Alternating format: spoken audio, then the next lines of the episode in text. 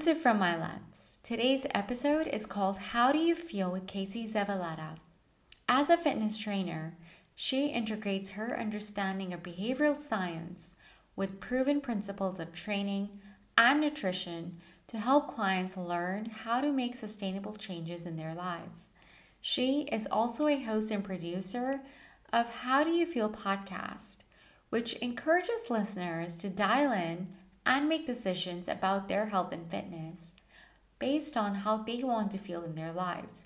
So please help me welcome Casey. How are you today? Very excited to be here. Thank you for inviting me on the show. Thank you so much for coming today and talking about your experience as a fitness educator with D T S Fitness Education Toronto. And I would love to know about your fitness and wellness journey and how you were able to combine your education, modern dance, and neuroscience in your fitness career today. Yeah, I would love to speak to that. I think my career path was born out of a very personal journey. So it started as my own fitness journey and being confused about where to start and what was important and what to focus on. Um, and I think that that also permeated into the way that I approached nutrition as well. I, I just, you know, I came at it the way that I think a lot of people come at it, and that they feel like fitness and nutrition exist to change your body in some way. Right. And I learned to associate the size of my body, so essentially being as small as I could, with health. Right. And I had to realize that those two things are absolutely not one and the same. So I, my journey really is defined by the fact that I had an eating disorder for a really long time. And I had a very challenging and negative relationship with exercise for a long time as well. Right. And I had to do a lot of unlearning mm-hmm. about things that I was told mm-hmm. were true about fitness and nutrition to get to the place where I am now, which is using fitness and nutrition as a way to enhance my life and enhance my mental health and, you know, really just make my life better all around. So that's the very short version of kind of what my journey has been, but I'm very passionate now about teaching trainers how to talk to their clients about fitness and nutrition in a way that is going to help them make sustainable change in their life. Because right. it's not about an all or nothing yeah. principle, quality, right? Yeah. So, so that's kind of where, where I'm at now. That's the, the short version of it anyway. Right. No, that's, that's really. And how did you overcome your eating disorder and your mental well-being? It was quite a process. Okay. It's interesting the way that we speak about eating disorders, that we say, I had an eating disorder and then I didn't have an eating disorder. Wow. That's not really how healing happens. It happens slowly, incrementally over time. So I think it was a, a series of mindset shifts, a series of actions that I took, and, and it came from this place of like, I kind of hit a low. I hit sort of a rock bottom in which I was, I wasn't feeling good at all. Mm-hmm. My energy was insanely low. Mm-hmm. My hormones are all out of whack. Absolutely. I was the smallest that I've ever been, but still lacked, lacked any confidence and still didn't feel good about myself. So I just sort of ha- hit this point where I was like, all of this stuff that I'm doing and exercising incessantly and being so restrictive with what I'm eating, it's not making me feel very good. Like, I'm not happy and I'm not in a satisfied place. So what's going wrong here? And then I think from there, it was just a journey of discovery. I had to, to slowly figure out how I was approaching those things, like how I was approaching those things in a way that wasn't serving me. And right. I had to learn how could those things serve me better. Also, you studied modern dance and neuroscience. Now, as a trainer, how did you integrate your understanding of behavioral science with proven principles with training and nutrition? That's a really interesting question. I mean, I think dance translates well into what I do now because it just gave me a reverence for movement. Mm-hmm. I love movement. I love moving. I love looking at movement, breaking down movement and teaching movement. And I think it all came from my dancing background. Right. So that has a very close tie for sure. Mm-hmm. I think the neuroscience piece, I think I have a very, like, the answers in fitness and nutrition mm-hmm. that people are searching for are actually pretty simple. When you boil things down, we overcomplicate those areas so much. Mm-hmm. The thing that's hard is the behavior change. So many of us have the knowledge. We know what to do. We yes. know that it serves us to move and to move consistently. Mm-hmm. We know what kinds of food nourish us and make us feel good. Yeah. The problem happens in our brain because we know it, but we can't necessarily make ourselves take those actions. So learning how to actually change our behavior, to yeah. me, is the root of being successful in fitness and nutrition. So I think that it, I think it ties in and affects my perspective and the way that I teach and the way that I coach, both of those things. Right. Okay. That's nice. And you know how you talked about the whole behavioral aspect. Um, do you think it's because you're from the outside? Um, yeah. Mm-hmm. Mm-hmm. Yeah. I think that we live in a culture that teaches us to associate fitness with the need to change our body. And we also learn that having a certain size of body correlates to your health. So absolutely. I think that it's outside factors that teach us those associations, and then we carry them, um, you know, throughout our lives. And it, it relates back to my own personal journey of unlearning exactly. those associations. But I think that, I think it's a, it's a challenging thing to do. It's a challenging thing to get to that deep understanding of how is movement improving my mental health. Right. As opposed to how am I using movement to change myself in some way because I'm not good enough? Like, those two things are so, so different in the way that you approach your workouts, the way that you approach the movement that you're doing that day. So I think, I think our society has a lot to do with it for sure. And you, you see so many advertisements in regards to fitness and nutrition of, oh yeah, you know, speaking of that, or we, four-week beach body and all this stuff. Yeah. You know? In fact, it's it's it's really cool that you just touched on that, because my next question was, um, at the moment, there's so many people on social media either becoming fitness influencers, you know, um, and so on. Do you think it's important to have that qualification to be to to be a fitness trainer or a coach, or can someone with just as equivalent experience, life experiences, you know, mental health experiences and wellness, um, have just as equivalent knowledge as someone who is already qualified? I think that all voices are important. Right. I think that there's a space for mm-hmm. everyone to be heard as far as what their experience is and what their journey has been. Yes. I think the problem arises when we look to those people, hear their experience, and think that that's the answer. Right. Or sometimes I think the problem potentially arises when those people say, this worked for me, so you should try this too. Right. That's, everyone is on their own journey. Right. And we can't, we can't look at how someone else eats, assume that that has something to do with their health or their body, decide to eat that way and think that we're going to end up with the same result.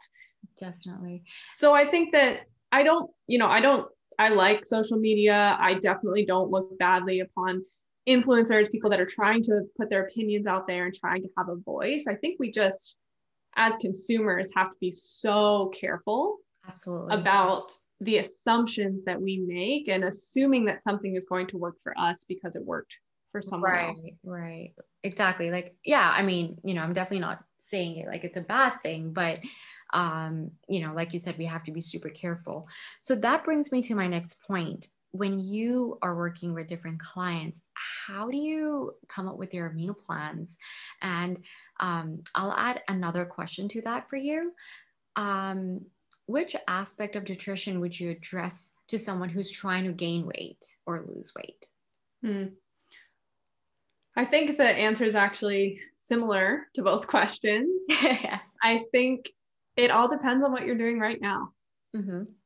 So I would never give some sort of generic meal plan to everybody, because the thing about both fitness and nutrition and habit change, all of this stuff when it comes to health and wellness, the thing is you have to be okay with wherever you are, right?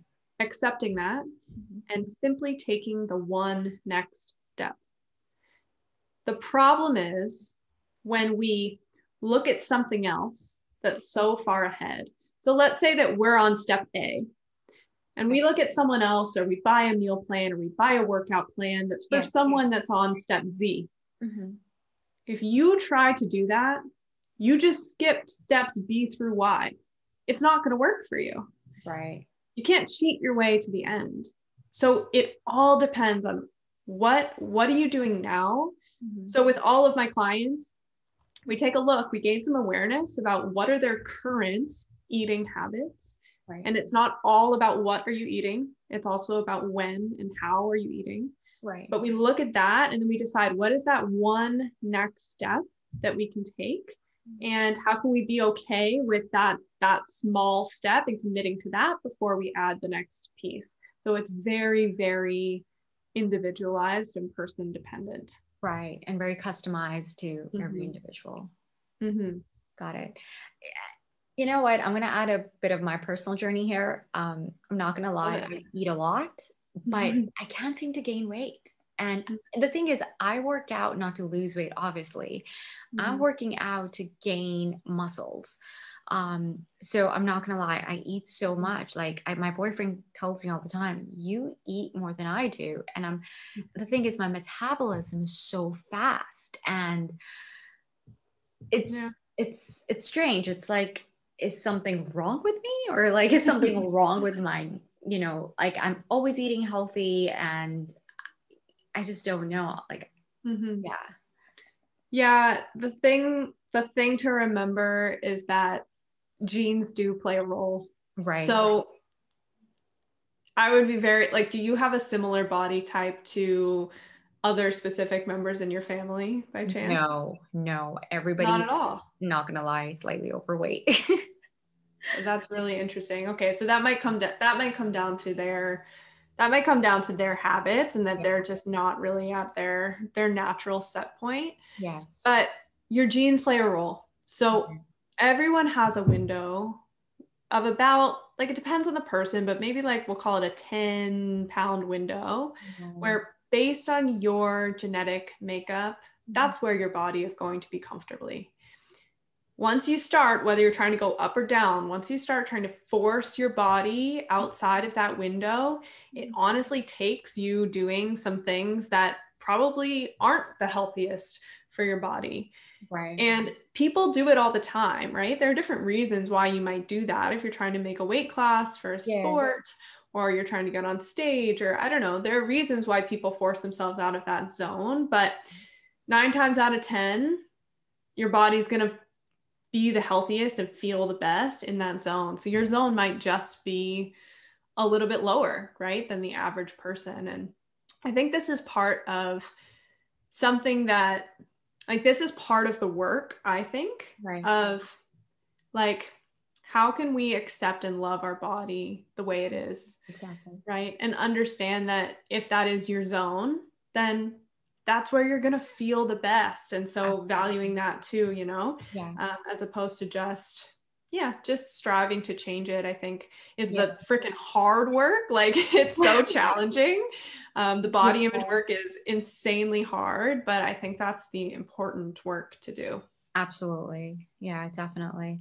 And I know during this time, it's just, it's been a tough year for everybody. And um, what are you doing right now to stay motivated? And what advice would you give um, to people who who want to have that healthy lifestyle, who want to have that really strong mindset, um, and just are struggling to do so.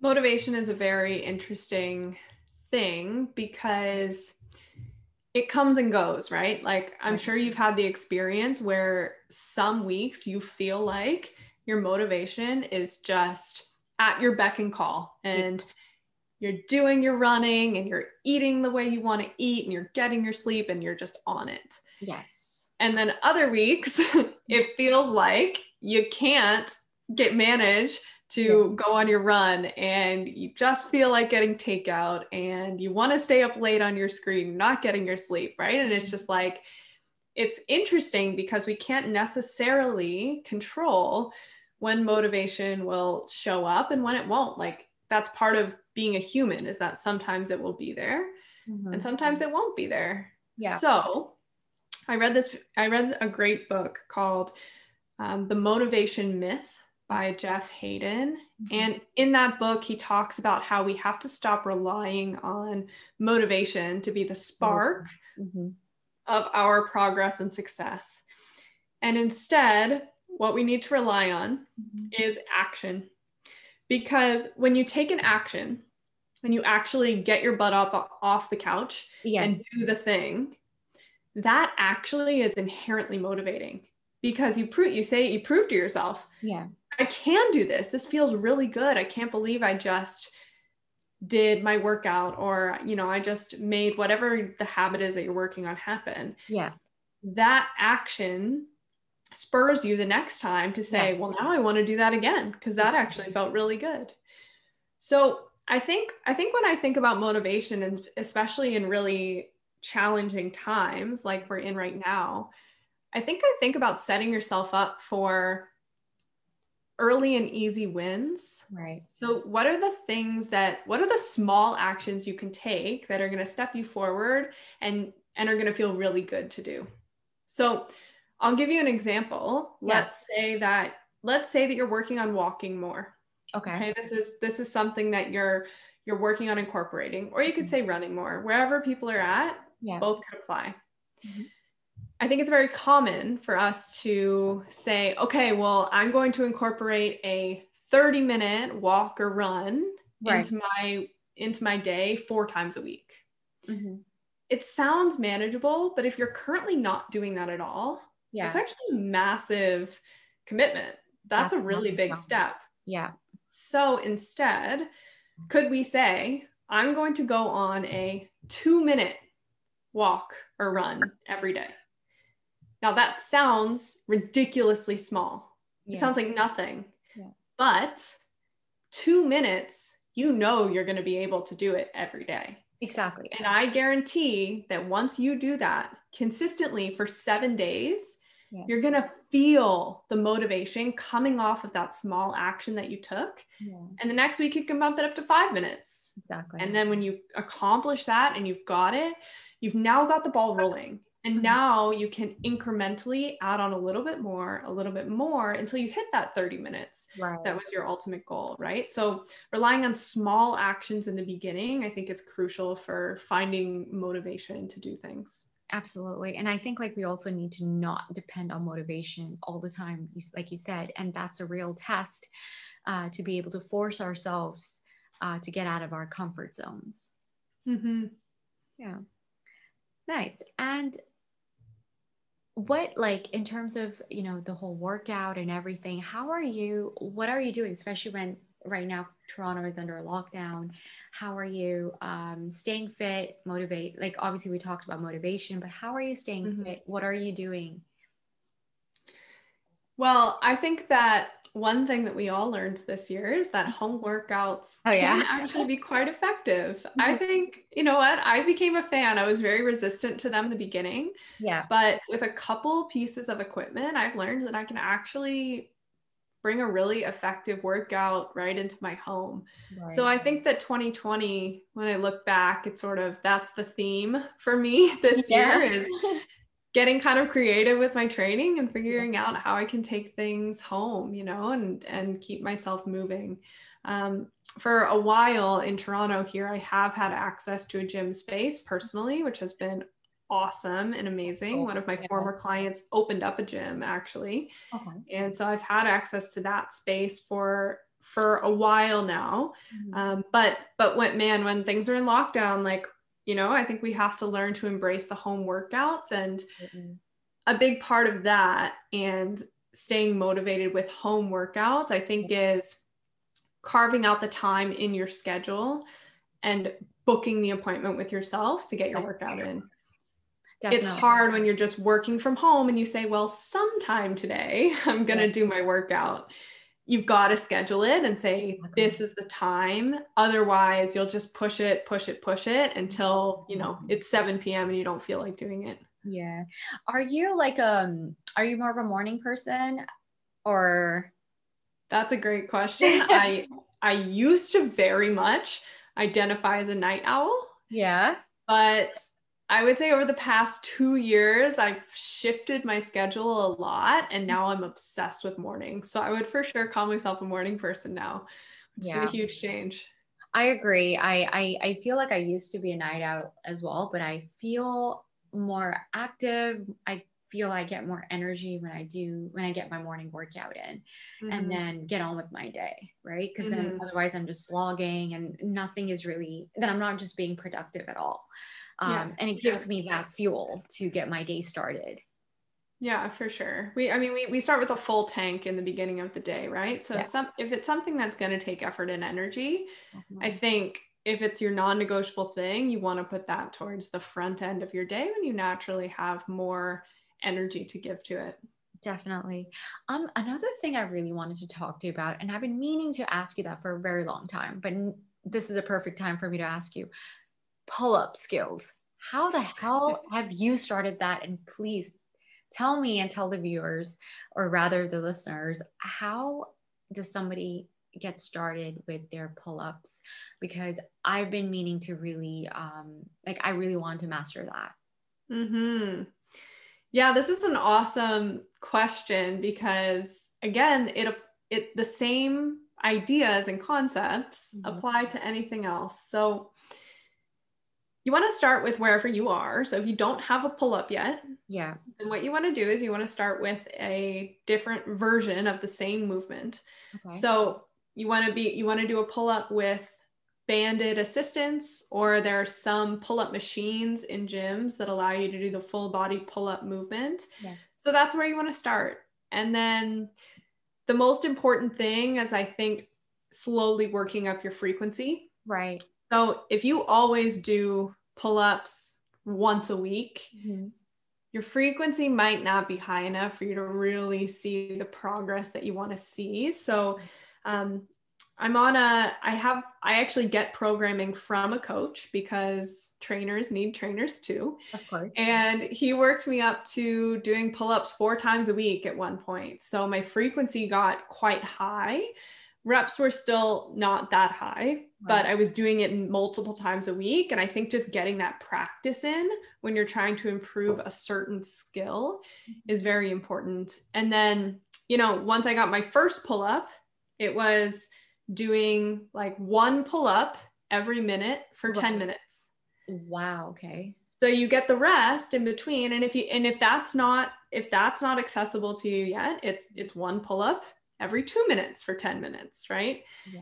And you, and you start there. And then maybe after doing that for a month, you'll get to one pull-up every minute for ten minutes. Then you get two every minute for ten minutes. And it's, it's about slowly and incrementally working yourself up. But I mean, there was definitely a time where I could do zero pull-ups. Yes. And the other day I did eight. So it's a very cool, it's very cool to look back and think about the months and months and months, really years right. of work that I put into that specific thing and how far mm-hmm. I've been able to come. Like that's the thing that really excites me about strength training, I think. Right. Yeah, no, I, I definitely will take that advice and incorporate it in my, um, pull-up. Um, yeah. I would say if you're, if you're working on getting your first pull-up, yeah. start doing it with bands, start doing them with a, a band assisted yes. and, you can definitely look that up on YouTube to find an example. Yeah. But I think that's the best place to start, because it just gives you a little bit of help. Exactly. in, but you're still able to do the motion, because you have Definitely. to train the motion. You can't just do like rows or something yeah. and expect to get better at pull-ups. You have to do the actual thing to get better at it. Definitely. Yeah. I mean, that's something that I, I used to use a band a lot, but um, I guess with this new gym where, where we are at in Lagos in Portugal, um, mm-hmm. yeah, it's, it's, it's just hard because I don't have any of that and slightly more limited.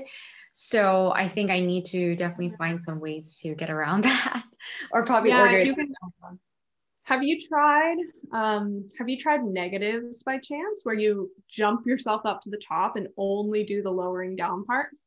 Oh, that's a good one. No, I haven't. You could try that. I've you seen could try that. That's one of my favorite ways as well. If you don't yeah. have bands, yeah. um, that also works for anyone out there that's trying to get their first push-up. Also, you can just do the lowering down part and practice that. It's, it's called doing the eccentric phase of the movement, and that can also lead to strength gains. So that could be a good thing to practice. Awesome. I'll definitely try that um, day after tomorrow, just because here in Portugal, they have some bank holiday and gyms are closed. Got it. Got it. Okay. So you can report back to me in a couple of days. I'll report back to you. Yeah. That's, that's cool. Thanks. Um, yeah. Now, in your whole fitness and nutrition journey, just personally for yourself, have you um, tried different diets? Like, for example, or even fasting, like intermittent fasting? Um, yeah, I've, I've tried a lot of different things um, in my, in my whole journey. Mm-hmm. Intermittent fasting. So I do something that's called time restricted eating. It's right. very, very similar in application to intermittent fasting, but it has a bit of a different intention behind it. Okay. So I find, especially for women, that we have to be very careful with intermittent fasting, because it can tend to jack up our hormones a little bit, especially if we're not eating all morning, wow. which I find is the most common thing. Like, most people that are doing intermittent fasting are eating from like twelve p m to eight p m ish. Mm-hmm. There are lots of different protocols, but that's just the one that I see the most frequently. Right. And I find that for women over a long period of time, that can lead to some just hormonal imbalances, and it, it leaves you not feeling great. Right. So what I do is I do try to eat in a ten hour window personally. Um, and this concept of time restricted eating comes from a book that's called The Circadian Code, okay. which I highly recommend that anyone that's interested in, in sleep and nutrition and optimizing that check out. Yes. But that's this book. Have you read it? No, I want to now, now that you kind of mentioned, you know, what it's Yeah, like. I definitely recommend it. It's so many, so much good stuff in that book. Yeah. Um, but what I do is I make sure every day that I eat breakfast. Yeah. I found that it's way more sustainable for me, and our bodies, our bodies thrive on eating when the sun is up. So when we wait and skip breakfast and don't eat till twelve p m or two p m, and then we end up eating a late dinner, yes. it just doesn't work quite as well as if you eat breakfast at a decent time and then try to stop eating earlier. Yeah. I find that it just sets you up for better sleep, um, better digestion. Mm-hmm. Your body just generally will will feel better, I find, for most people. Mm-hmm. Obviously, as I've talked about in the beginning, like, all of this is so individualized, so I'm talking in generalities, um, but that's that's what I found works the best. And and just for women, I just caution women from doing intermittent fasting protocols for too long. Right. Yeah, I, I definitely agree. And how about um, keto diet? What's your opinion on keto diet? I think that my whole philosophy around nutrition is let's, let's build eating habits that are sustainable for life. Definitely. I agree. I don't feel like a ketogenic diet, a true ketogenic diet, is going to be something that's going to be sustainable for your whole life. So I just don't really believe now, um, just based on my journey and, and what I've learned about our emotional ties to eating and associations. Like, I just don't really believe in going on diets, because I don't think that you're I don't think you're teaching yourself anything that's going to stick with you. Like, personally, I just want to have relationships with everything I put in my body, whether it's food, drinks, like anything, desserts, all these things. I want to have a relationship where I never feel like I have such a bad relationship that I have to cut them out. Yeah. Like, I'm good to have them in moderation sometimes. And I feel like fine about that. So to me, it's really about sustainable habits more than it is about diet. So if I was working with someone, I would never recommend that they go on keto. That doesn't mean keto doesn't have its place. I know that lots of people love it, but that's my personal philosophy. Definitely. Yeah. I, I have to agree with you on that. And um, just coming closer towards the end, I just wanted to ask, also ask you, um, through this whole journey as a fitness educator and nutritionist, um, what, like, do you feel you found your purpose, and are you still in that transition of uh, finding your life purpose? Hmm. I think I've, yeah, it's a good question. That's a deep one. I like right. it. I love it. No, no. I got you there. yeah. Yeah. The deep questions are my favorites. Um, Yeah, I think I'm actually, I've very much, especially in the last couple months, been in the process of really nailing down what is my purpose. And I thought it was just in work that I was in, like my career, that I was trying to nail it down. But I think I've learned that it translates into who I am in everything. Yeah. And kind of what I've come down to is um, I love, love, love connecting with people. Mm-hmm. But I like connecting with people in a way that makes them feel comfortable in their own skin, yeah. just as they are, mm-hmm. and empowers them to take that next step on their personal growth journey. Yeah. I think sometimes, sometimes mm-hmm. fitness and nutrition professionals can make people feel like they're so far away from the ideal, mm-hmm. that they have so far to go and so much work to do, I, that people start to feel uncomfortable with where yeah. they are in this current moment. You said it, yeah. Can you hear me? Yeah, yeah, I definitely. Oh, good. Sorry, I thought I thought maybe you couldn't hear me. Um, but anyway, so I just feel like I love making people feel like you are good and whole, mm-hmm. and beautifully human, exactly where you are right now. Right.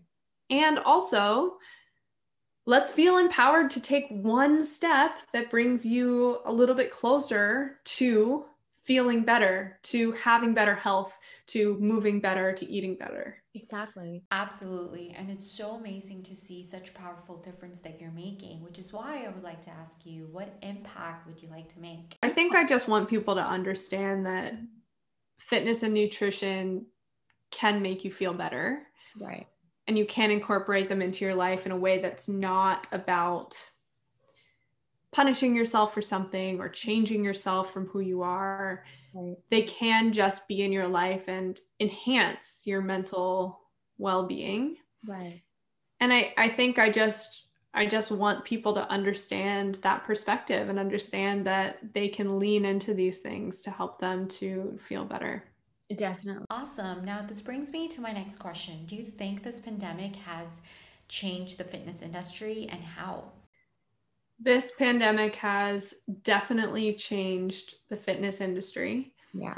It's brought it much more to an online and virtual environment. Mm-hmm. In a lot of ways, it's opened a lot of doors for right. what is possible mm-hmm. in the online and virtual worlds. So I think that there have definitely been some positive effects. Yeah. Personally, I, my full-time job now is in fitness education, running courses for trainers. I have a, just a couple of coaching things that I still do on the side. I still have a couple of nutrition clients and then a couple of online clients. So I think the biggest change in coaching has been that trainers are now figuring out how to do online classes or yeah. online programs or online personal training for their clients. And we're, we're figuring out how to do it in a virtual environment. Absolutely. Yeah. Do you think, and with everything that's happening, how do you think most of the fitness trainers, including yourself, interacting with your clients, like, do you find it a lot more easier and or harder? Like, do you think this is something that we just need to get used to now? Um, yeah. I think trainers, businesses are just moving more to online. So instead of being able to train someone in person right now and see yeah. them for three sessions a week, mm-hmm. instead you might be, for example, writing them an online program and sending it to them and having them send videos back to you so that you can look at them, give them feedback, give them some coaching. Yeah. So I think it's just people are reworking the way that they train others.